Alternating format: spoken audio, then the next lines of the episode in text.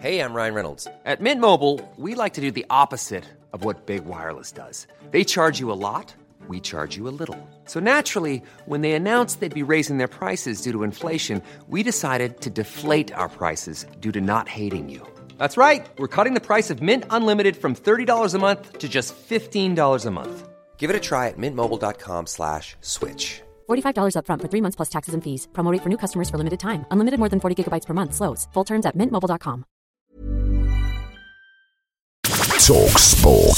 This is the Talksport hit. I'm Kane Reeves. And I'm John Jackson. And Manchester City continued their impressive league form in the Champions League against Sporting on Tuesday night. Manchester City are legit contenders for the Champions League, and they've proved it by winning 5 0 in Lisbon. Former Manchester City manager Stuart Pearce was on commentary for Talksport, and he was thinking what we're all thinking. The tie's wrapped up. Clinical and workmanlike, I would put that down to. They've done their work tonight and it's taken all the heat out of the second leg. In the other Champions League game of the night, Kylian Mbappe scored in added time for PSG as they beat the side he's rumoured to be moving to in the summer, Real Madrid 1 0. He scored in the 94th minute after Lionel Messi failed from the spot. Not the greatest of penalty takers, but he has missed some, hasn't he? And he's saved by Courtois! And yet again, Messi There was one Premier League game on Monday evening, and thanks to Cristiano Ronaldo and Bruno Fernandes, Manchester United beat 10 man Brighton 2 0 at Old Trafford. Yeah, it sounds like they might have been on top form. That was pathetic. Brighton absolutely ran us ragged. Even when we went 10 men down, I still felt like, yeah, we had a good chances, but that's just papered over the cracks.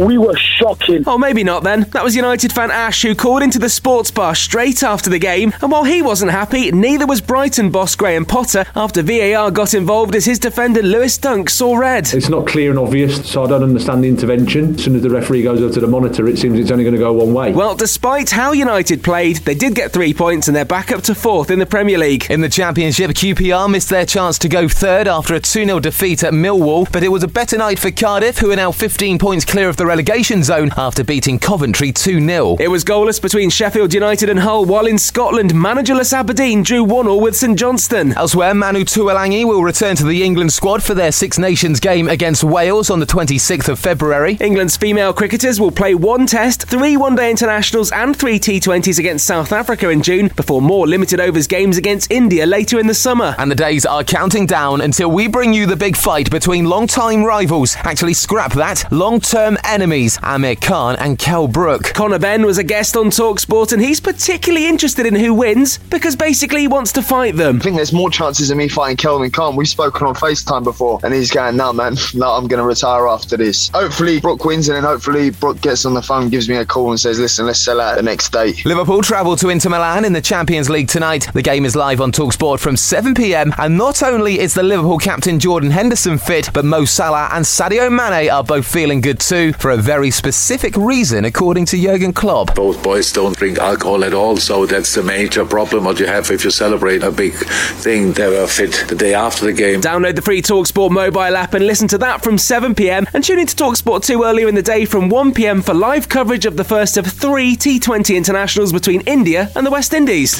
Talk Sport.